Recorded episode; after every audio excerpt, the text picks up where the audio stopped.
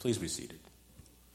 Good morning. Um, once again, for those of you who don't know me, my name is Buddy Killian. I was uh, up here last week talking about our capital campaign, and I just wanted to give a report. Uh, over the last week, we managed to raise just a little north of $1,000, so praise God. That was a pretty good start. Um, with our matching funds campaign, that puts us a little bit north of $26,000 for our goal of 90,000. We have about six weeks left. The campaign ends on December 5th. And um, the matching funds campaign runs through Thanksgiving. So every dollar given between now and Thanksgiving, up to $25,000, is going to be matched by some generous families uh, in, our, in, our, in our church. So I just want to ask you again to just be prayerful and thoughtful about the opportunity that lies before us. Uh, uh, the, the, the campaign is specifically designed to raise funds for our boiler, which absolutely needs to be replaced. We don't think we're going to make it through another winter. And then also for either the renovation or the replacement of the handicap stairs. So um, those are the two things that we've identified as, as goals that we need to, as a family, uh, direct our funds towards uh, and uh, keep our church operational. So I just would ask you again to just be prayerful, thoughtful, and um, uh, generously give uh, so that uh, we can continue to function as a family here. Thank you.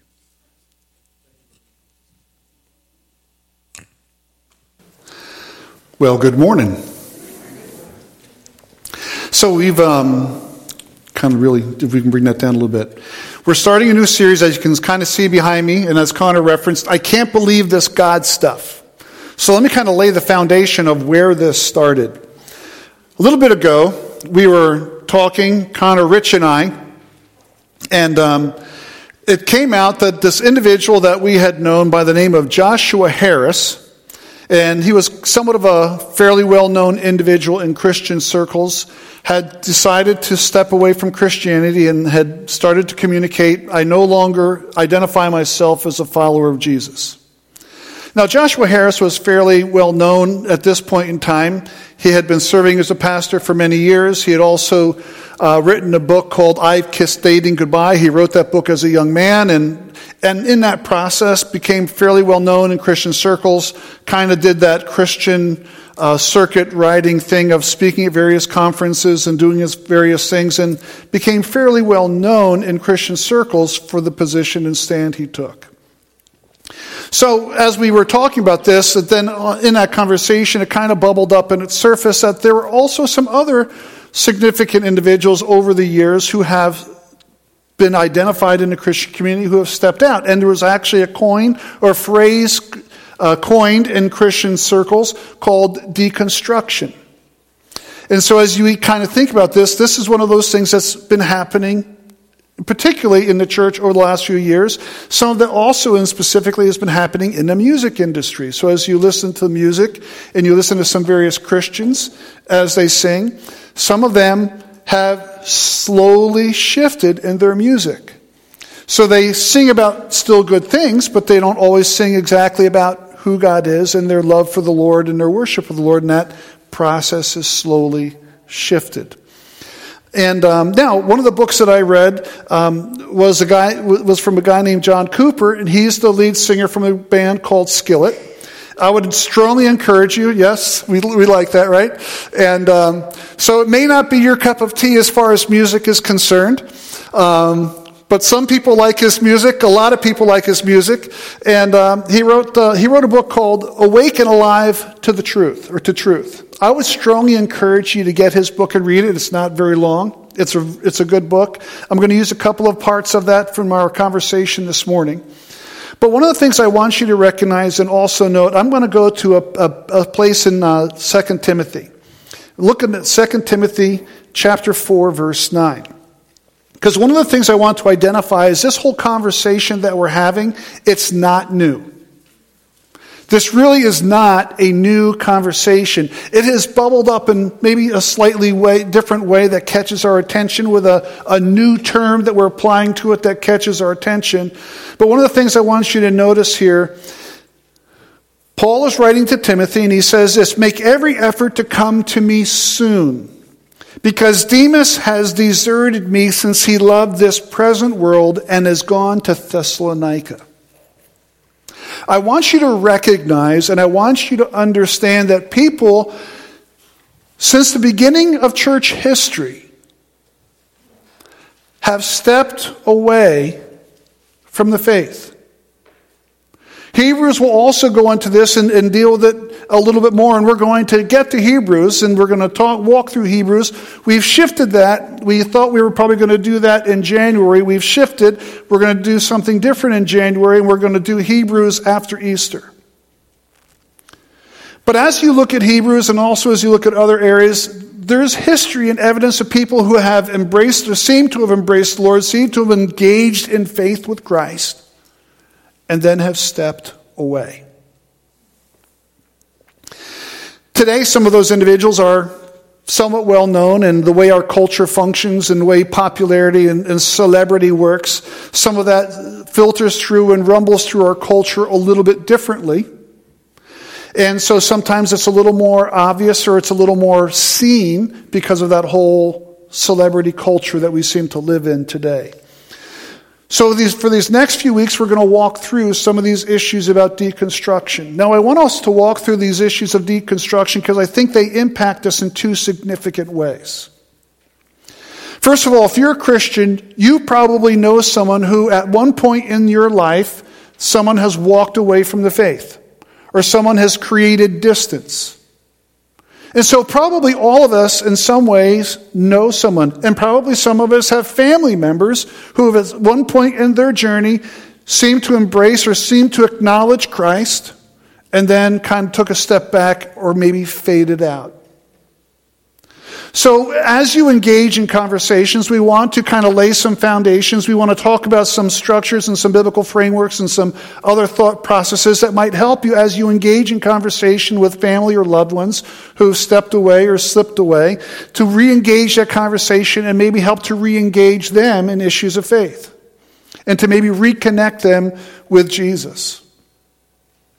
But also in the same conversation, the issues that are shaping and driving some of these more prominent individuals to step out and step away from faith are also the, some of the very values, the very principles, the very arguments, the very things our culture is looking at and our culture is debating and talking about that have prompted them to not engage with Jesus at all.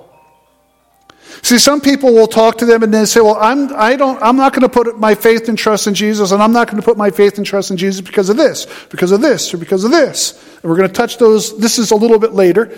But they, they say, I'm not going to do that. And the, the, they're the same arguments, they're the same conversations, they're the same issues.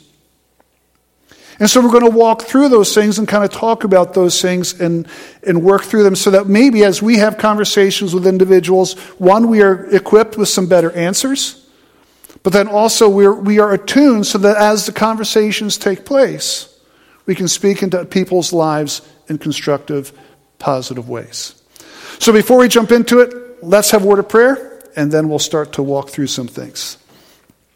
Father, I say thank you very much for your goodness to us. I thank, thank you very much for your word.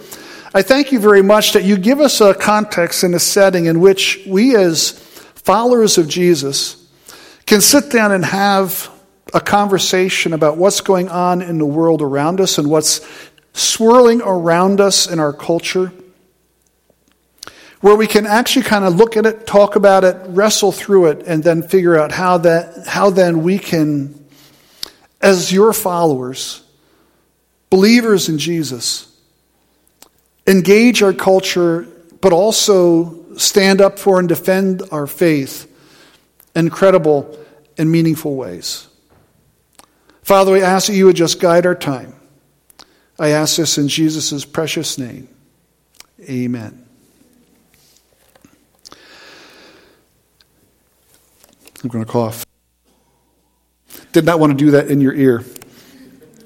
Uh, so, as we kind of walk through these things, and at first blush, I think there are probably two things that speak heavily to the, the, the, journey, or two philosophies that seem to speak into this whole conversation of deconstruction and that shape our culture.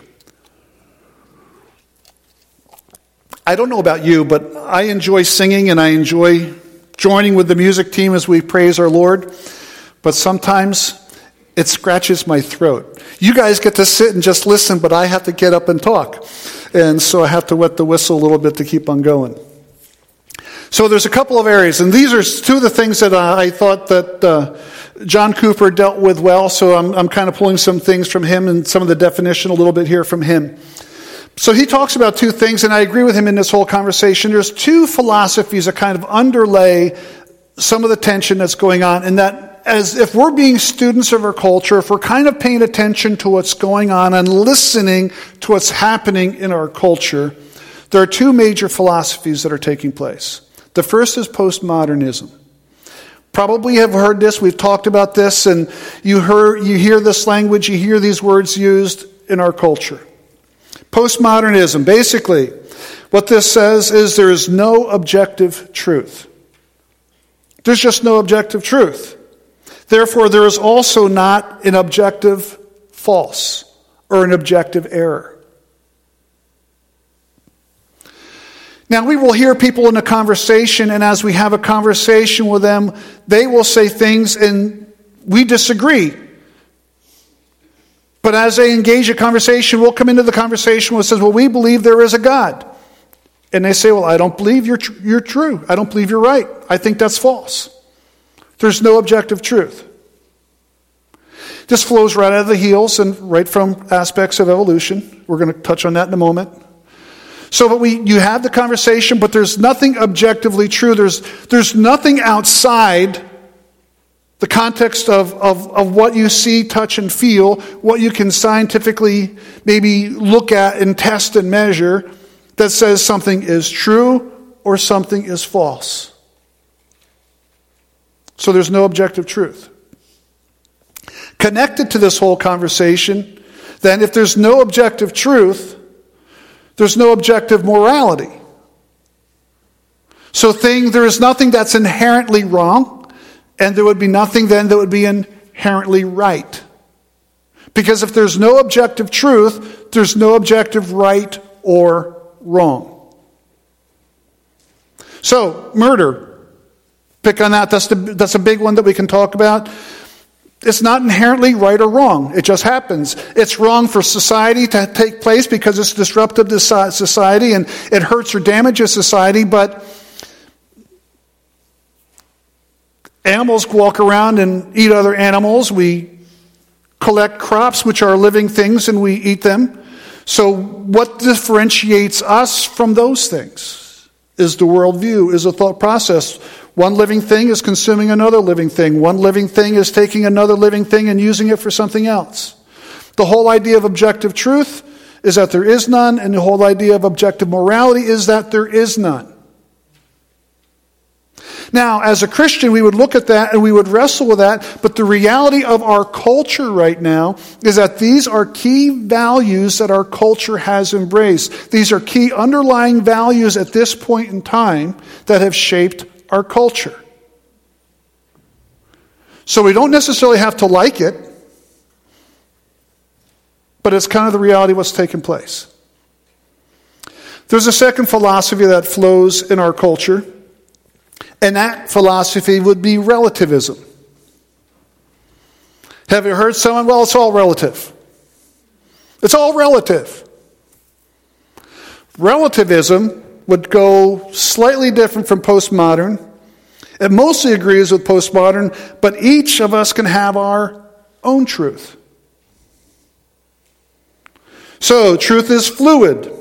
Everyone can have their own truth, and truth depends on one's perspective, one's, one's uh, culture, one's tribe. And we're going to talk about the whole issue of tribe stuff at a later point. But it's fluid. I, have shared this story in the past, and it's, and, and it's, I was early in ministry. I was probably about eight years in ministry, nine years in ministry, and I shared this story about how we allowed our, our fellowship hall when I was pastoring in Pittsburgh to be used for a bunch of extras in, a, in, the shooting of a movie. And I, and I still remember that conversation with a young woman standing, sit, I'm sitting there, it's all night long, so I went over and sat with everybody to chit chat. They're all mostly people from the Pittsburgh area. And as I'm having this conversation with this young woman, she is describing God to me. But as she is describing God, she's not anywhere close to my understanding from the Bible of what God is like. It's kind of like she has cherry picked different things about who God is and what she likes. And in the cherry picking process, there's also some key distinctive things that she's excluded from her definition of who God is. So, in a relative worldview, her truth is true. It's true for her. But in that same relative worldview, my truth is true for me. Now, when his book, Cooper talks about the, he went back to the, to the appointment of one of our chief justices and when he was accused of, of, of raping or molesting a woman. And as he came to that whole conversation, he kind of unpacks and he looks at us and he says, So this woman stands up and she says, This is my truth. And then they talk, up, talk about the, the Chief Justice and they say, And this is his truth.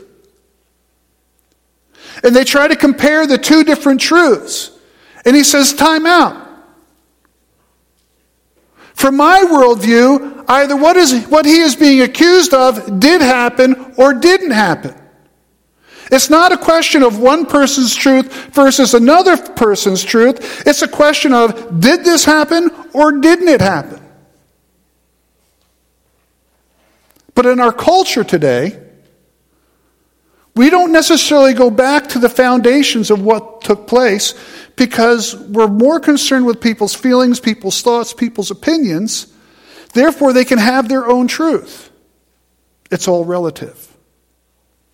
Now, again, we may not like all of that, but these are the realities of what has shaped our culture. And so, as people engage in our culture, people listen in our culture, and as people process how they're going to engage with life, these things influence and shape their thought process. For me, I go at least one step further. I might go two steps further back. I think personally that as we take this conversation back another step, I think it does have its origins in evolution.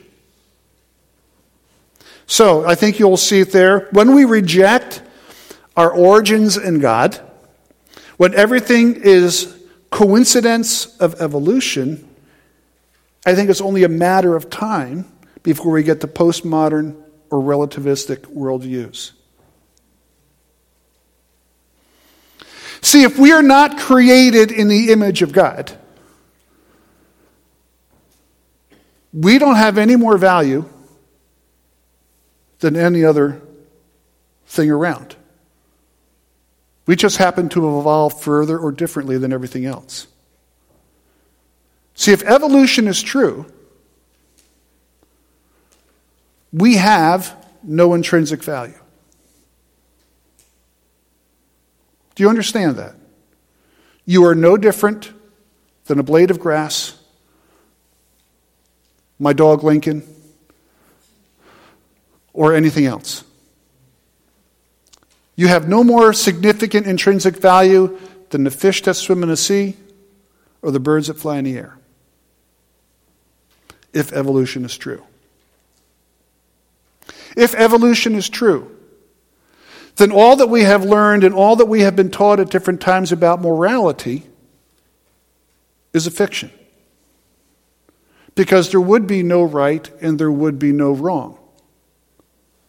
It would just be what is.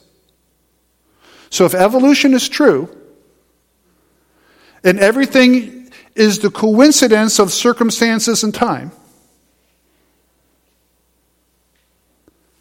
then there's no substance for morality and, and reality in our lives except for whatever gets shaped and done by the whims of people or the whims of other creatures. Because God doesn't exist if evolution is true. Now, again, we wrestle with that, we look at that, but you have to recognize our culture today is rapidly, significantly shaped by an evolution worldview.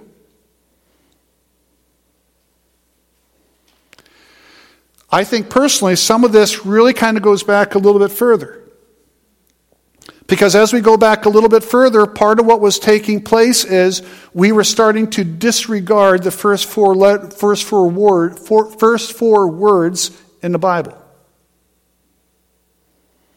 We started to disregard in the beginning God. And so, as people started to disregard the first four words, they then started to look for truth. They then started to look for meaning. They then start to look for significance. They then start to look for answers in all sorts of other places. And if we start to disregard in the beginning God, then that also radically then starts to affect how we react and how we respond to the rest of Scripture.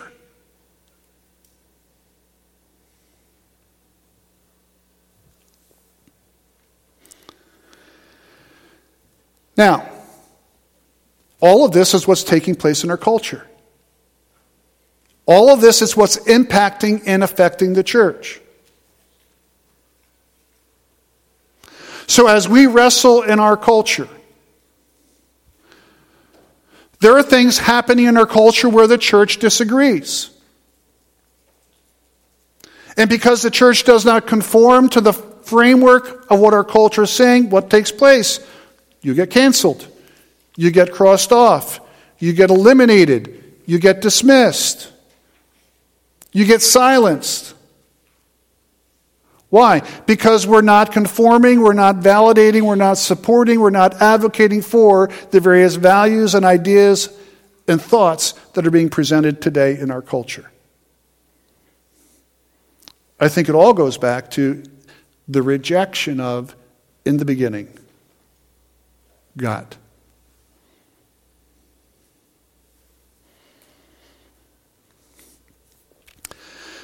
Two passages of scriptures really stand out to me.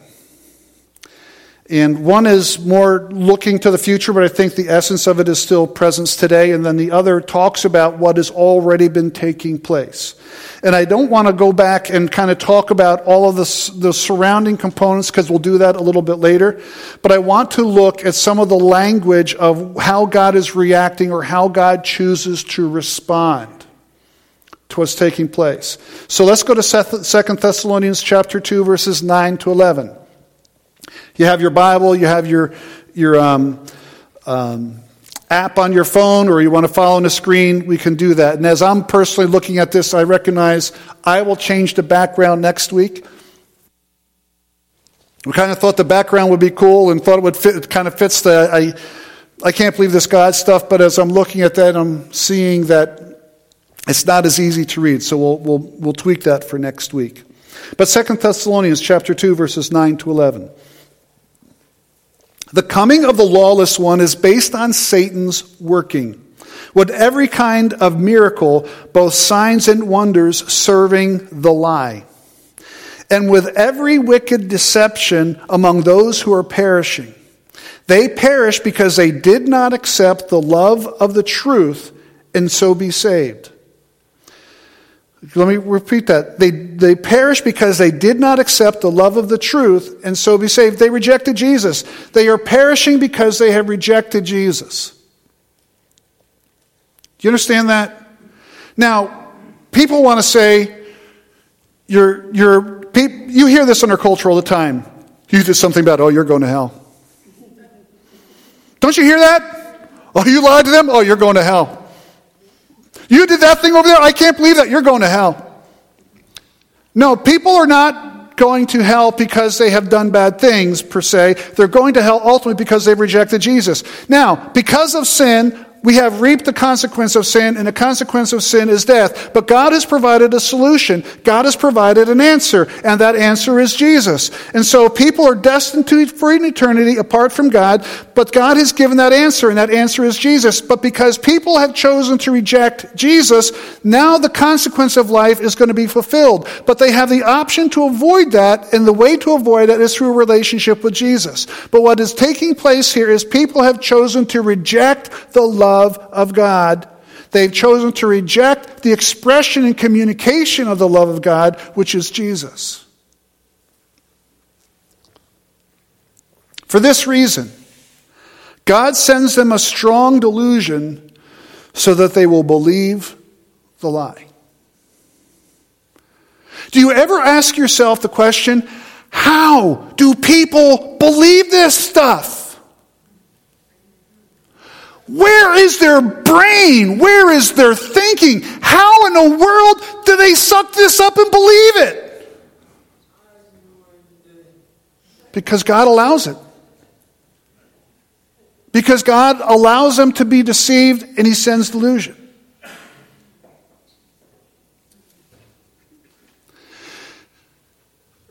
Now, let's go on. Romans chapter 1. Romans 1 goes into a bunch of other things that we'll deal with at a later point, and we'll come back to this and talk about this a little bit. Because this addresses some significant issues that are taking place in our culture and debate that's taking place in our culture.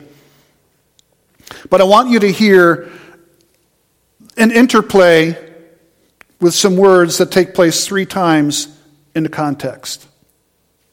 It says, and so, but to lay the framework, it says, For God's wrath is revealed from heaven against all godlessness and unrighteousness of people who by their unrighteousness suppress the truth.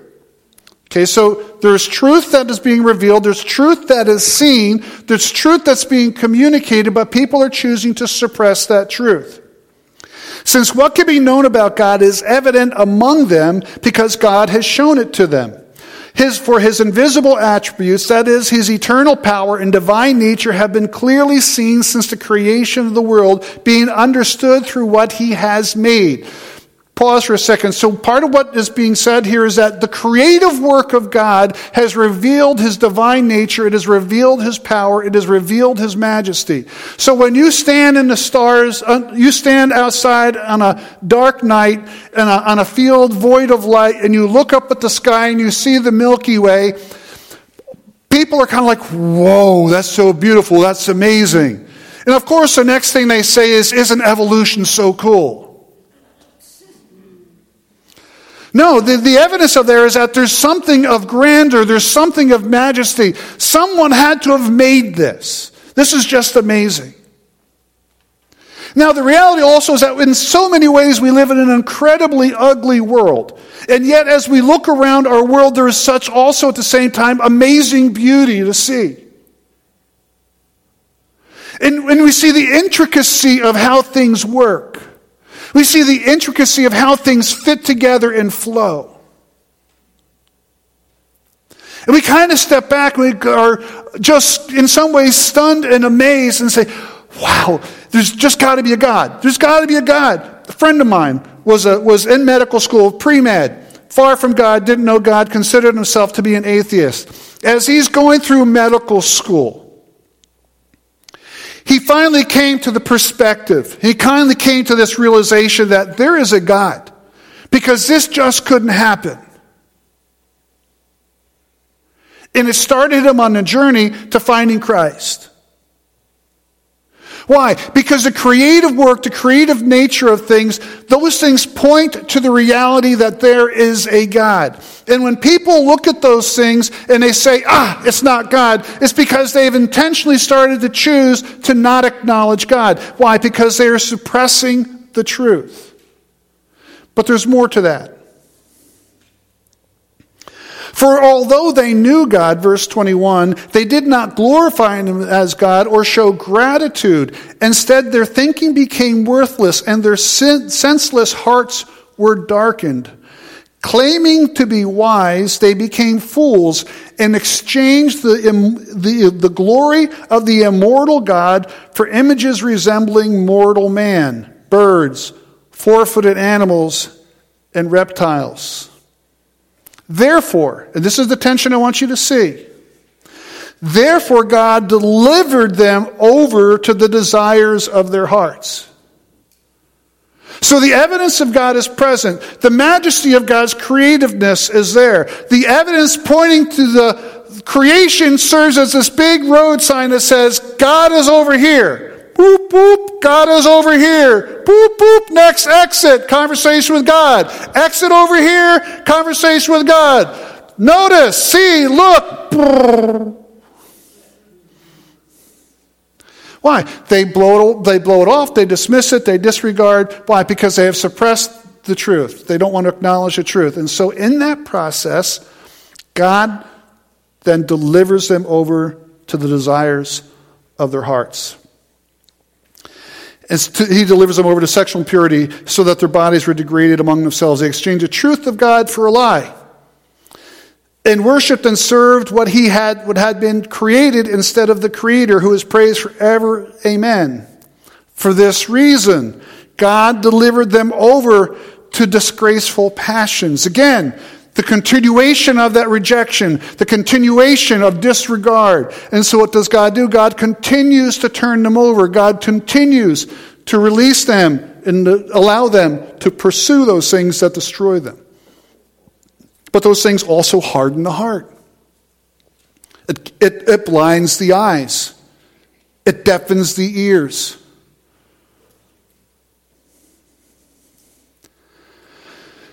For this reason, God delivered them over to disgraceful passions. Their women exchanged natural sexual relations for unnatural ones. The, the men, in the same way, also left natural relations with women and were inflamed with their lust for one another. Men committed shameful acts with men and received in their own persons the appropriate penalty for their error.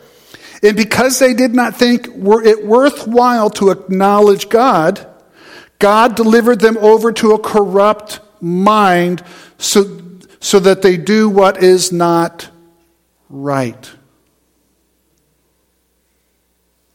You catch what's going on? Three times as we are wrestling through these verses, and you see the progressive implications of those choices. And again, we're going to walk through these implications a little more in a couple weeks. But what I want you to see is this process. Man rejects God. God turns him over and says, Pursue what you want, but it's going to destroy you. Man continues to reject God. And what does God? He continues to turn them over to those things that lead them astray. He continues to turn them over those things that blind them, deafen them, and make them numb to who God is. Why? Because they keep on saying to God, I don't hear you, I don't hear you, I don't hear you, I don't see you, I don't see you, I don't see you. I want nothing to do with you.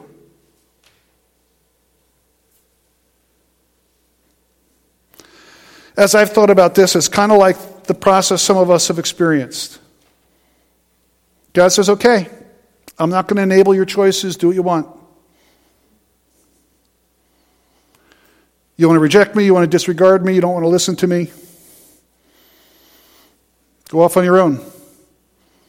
Because you keep rejecting what I've offered, you keep on rejecting what I've communicated, you keep on disregarding what I'm trying to say.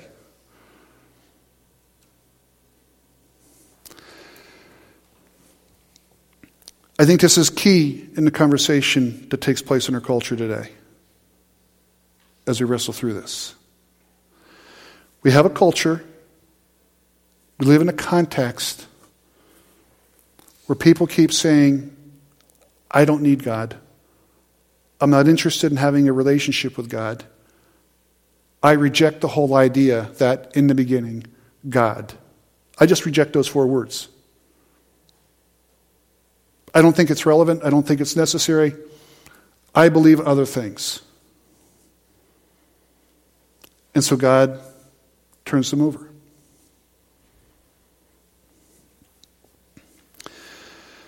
One other set of verses stand out to me, and it's in 2 Timothy. And it's just before Paul writes, but just before Paul says to Timothy, Demas has departed because he's in love with the world. Look at 2 Timothy chapter 3 verse 16. Now on my notes, I think I may have gotten it wrong, at least the notes I posted online. I think I had verse chapter 2, it's verse 3, but chapter 3 verse 16. Now, these are verses we have heard, and these are verses we've talked about at other times. It says, All scripture is inspired by God and is profitable for teaching, for rebuking, for correcting, for training in righteousness, so that the man of God may be complete, equipped for every good work. These are key verses we will look at. And so, as we come back again, we talk about the, the credibility and the authority of the Word of God. This is, this is one of those verses we reference. And again, I, I, think one of the things we need to recognize is there's going to be a tension. We'll talk about this in a little bit more in a second. But there's a tension here between God and the Word. But all Scripture is inspired by God and profitable for teaching, for rebuking, for correcting, and for training in righteousness, so that the man of God may be complete, equipped for every good work. But here's something I want you to recognize. In, uh, in your Bibles, what happens after verse 17? What happens? Work with me. What happens after verse 17? A new chapter begins. Right after verse 17, we go from chapter 3 to chapter 4. But here's the problem. Were the chapter headings and the references inspired? No. Now, someone back in the corridors of time said, you know, it would be really helpful if we had chapters and verses so as we're looking for stuff and trying to find stuff, we can help each other find it more quickly. And, and as, as far as an indexing tool is concerned, chapters and verses is incredibly helpful. Because even as we're having this conversation, I can say to you, turn to chapter, book, verse, chapter, and we can all get there right away instead of, okay, I'd like you to turn to Timothy. If you kind of look at Paul's letter, kind of down towards the end of the letter, maybe two or three paragraphs up. Okay, it's every five minutes. Okay, everyone, you kind of find, you find it yet? You find, it. no. It helps us to get places quickly and easily. But here's the problem. When Paul was writing to Timothy, he didn't say, okay, Luke, chapter 4. Didn't happen. He's continuing the conversation. There's no gap, there's no chapter, there's no verse. He's just continuing the conversation from verses 16 and 17. And he goes on. He says, I charge you, I solemnly charge you before God and Christ Jesus, who is going to judge the living and the dead, because of his appearing and his kingdom. He says this preach the word, be ready in season and out of season. And then he says these amazing things. It sounds almost exactly what he just said about what the word is about up above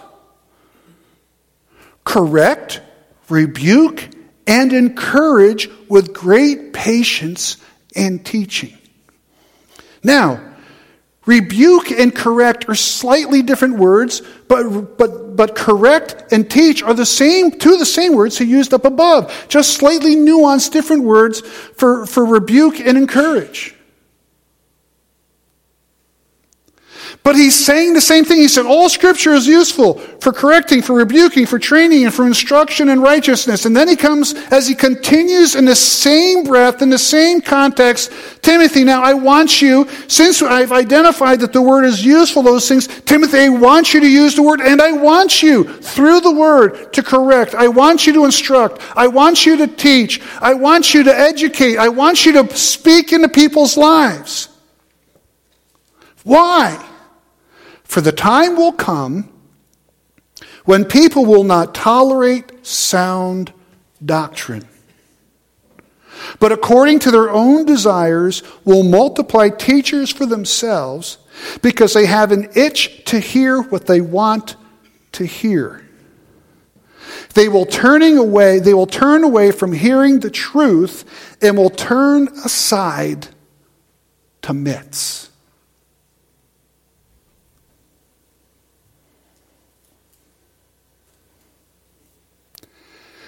We need to be students of the Word. Now, here's that tension I'm talking about. Andy Stanley talks about this, and I really appreciate his wrestling match. Because he talks about the fact that the reality of who Jesus is is not dependent upon what someone believes about the Word of God. And that's true.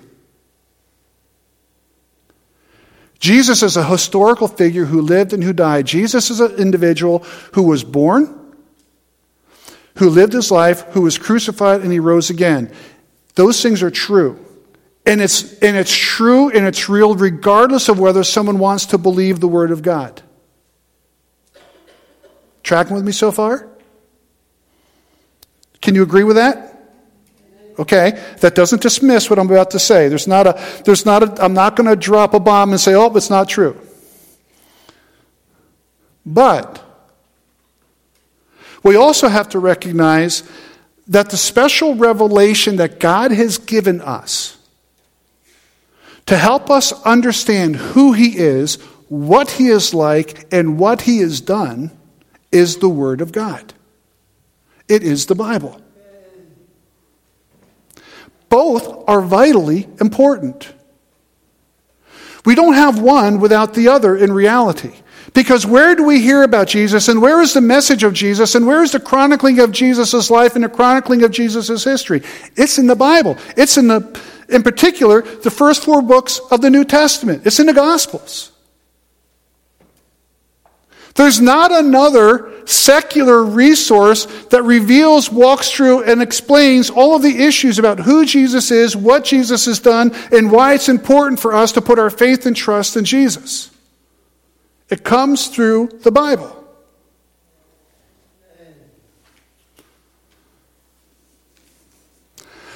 But when we start to doubt, in the beginning, God,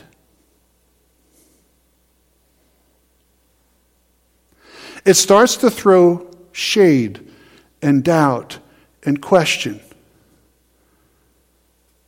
on the rest of what the Bible says. Because if God isn't really real, did he really say?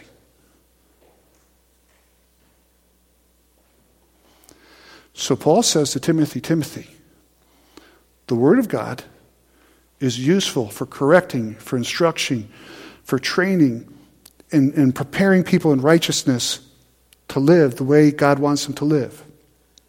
Therefore, Timothy, I want you to teach, and I want you to instruct, I want you to correct, and I want you to train. Why? Because people will have a tendency to have itchy ears. And we will have a tendency to want to hear the things we want to hear, and we will have a tendency to want to dismiss the things we don't like.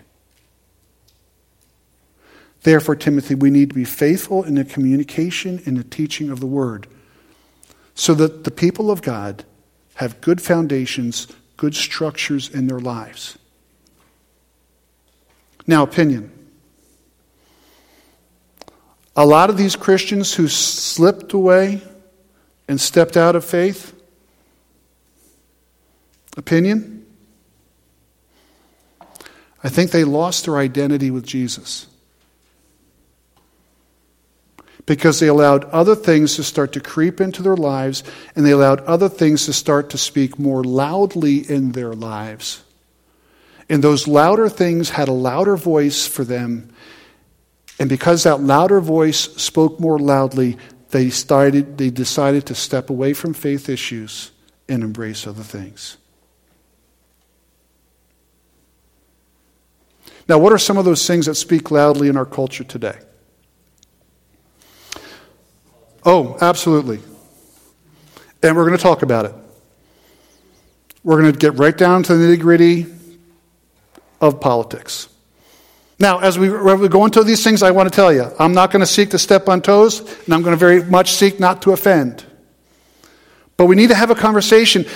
We can't have major issues happening in our culture, but then say, but we're not going to talk about them. Now, this is not an attempt either, by the way, when we're going to start to have this conversation to try to persuade you to vote a personal, a specific way. Those of you that know me kind of know where I lean.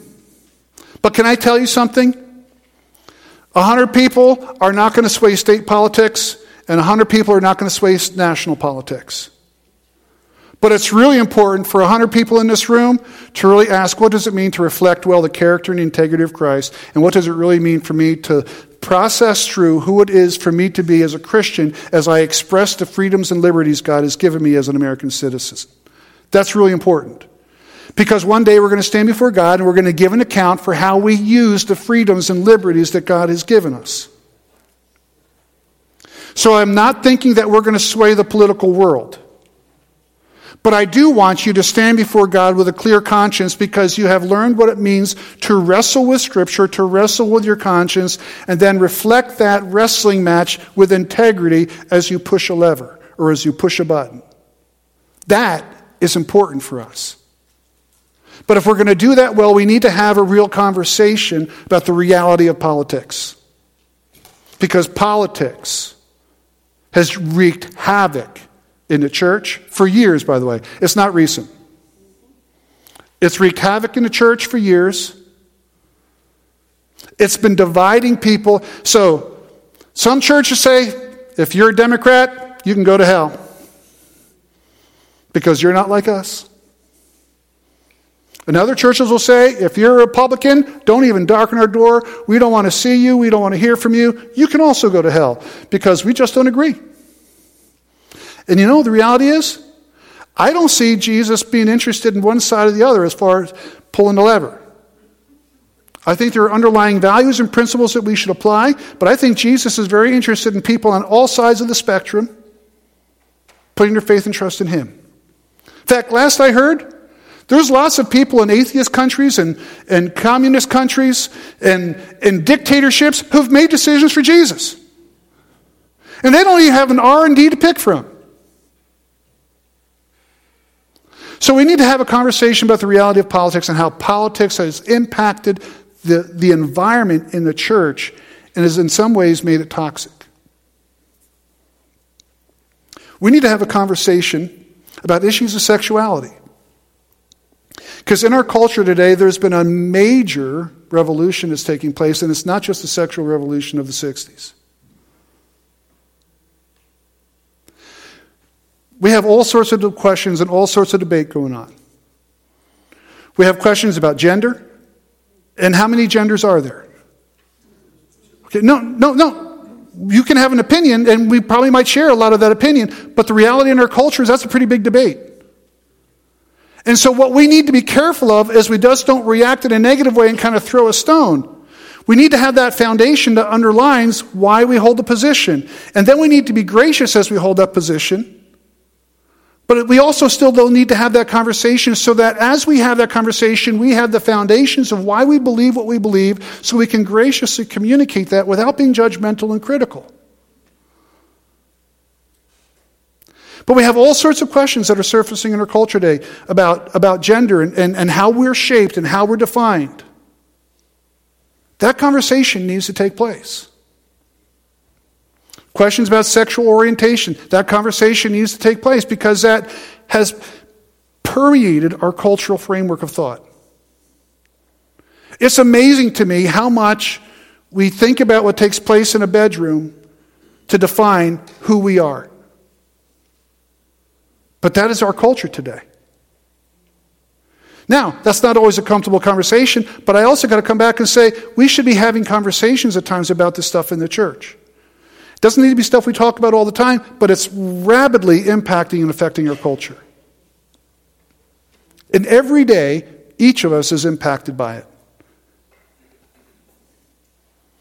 We need to have a conversation about hard questions in the Bible. There are some hard questions that exist in the Bible. Not, they're not necessarily presented as questions, but they're presented as things that take place. So God says to the nation of Israel as they take the promised land, wipe them out. But then the whole debate comes up, but isn't God a loving God? And how could a loving God say to someone, wipe them out? How could a loving God do that? And people wrestle with that, and, and, and that's a real question. So we're going to talk a little bit about that. Then there's one other thing, and Connor raised this last week and talked on this a little bit. People get hurt in the church. And we kind of look at the church at times and we want the church to be a place of healing, and we want the church at times to be the place that's home. And we work hard to try to maintain and create that environment and encourage that environment. But as I've said to you guys before, and I've said this other times besides just here, I wrestled as a young man going into ministry. And I had a real wrestling match with God. Because in the church context I was shaped under, I recognized the church was filled with jerks. Just was. And I wrestled with God and I said, God, you're going to make me put up with this garbage for the rest of my ministry life? For the rest of my career, I'm going to have to put up with this garbage? He said, Yeah. Why? Because the reality is at different times people do get hurt in the church. Things happen in the context of a church. Why? Because there's flawed people in the context of a church. There's flawed people that do flawed things. And sometimes it hurts. And sometimes because of that hurt, people say, done dealing with God, want nothing else to do with God, I'm walking away from God because people hurt me. And while some of that context is understandable, is that the best course of action to take? Now, I'm not trying to be flip, but the reality is, those are some of the things that do take place in our culture. And these are some of the things that affect and speak into people's tension of do I stay connected in a relationship with Jesus or do I choose to walk away? Or do I choose never even to engage with Jesus? I'm just going to cross it off my list and go on to the next thing. Fair enough? Let's pray together. Father, I would ask that as we walk through things in these coming weeks, that you would just be glorified and honored in us and through us. And Father, the, the truth of the matter is, these are some things that are tough and absolutely things that are not easy to always live with. Father, just give us patience, a willingness to engage a conversation without trying to have a lot of skin, per se, in the game, but being willing to be in a spot where we can listen, kind of process, and kind of look internally about how it is you want us to react and to interact with you, and how it is you want us to react and interact with your word. So that we can, to the best of our ability, walk well with you. And so that one day when we stand before you, we will hear, Well done, my good and faithful servant. Go before us, I ask, in Jesus' precious name. Amen. So, obviously, in this series, we're going to be diving into some topics that will make the room so silent you can hear a pin drop. And what I'm going to encourage you to do, if you're not already in a life group, get in one. Let's not go through this series alone. As in a life group, you can bring up questions you're wrestling with, uh, answers that are giving that you're struggling with. Get in a life group. In the bulletin, there's a list of all the life groups that are going on. In fact, I think there's a new one starting, I think, Wednesdays um, in the afternoon. But just look at that list, get in a life group. As we go through the series, write down questions you have, bring them to the group. Uh, Christianity is not a religion where we encourage people to turn their brains off. We encourage questions and doubting and wrestling. So get in a life group if you're not one in one already. And I would also encourage you, if you're a believer or unbeliever, and, and there's just lots of questions, um, I would encourage you talk to one of the elders, talk to Pastor Andrew, talk to myself. We would love to have conversations with things you're struggling with, wrestling with. You can even write in on the Connect card. Can we get together sometime? I, I am really struggling with some of the things um, that, that God's Word says. Do that Let's, let's go through this together and see what God's Word has to say about some of the toughest topics that the entire world wrestles with. So, all that said, what we're going to do now is we're going to have offering to for God to bless it and allow us to continue what we're doing here, but also for people all over the world with the missionaries we support, so that they can hear God's word and what God's word has to say about these difficult topics. We're not the only ones wrestling through these things. People all over the world are. So as the offering plate goes from the back forward, um, and as it passes you, let's stand up. Let's praise the great God who is just so far above and beyond any of the questions we can wrestle with. So let me pray.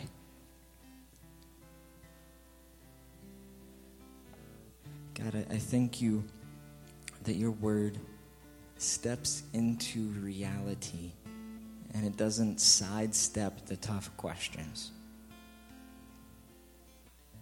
God, I have lots of questions about your, what your word says. Everyone here, everyone watching, even people that aren't here, have lots of questions. It is hard and confusing, God. Thank you that you don't leave us guessing. I pray that everyone here this morning that we will deal with all of these things honestly and openly and humbly. Give us the humility to submit to your word.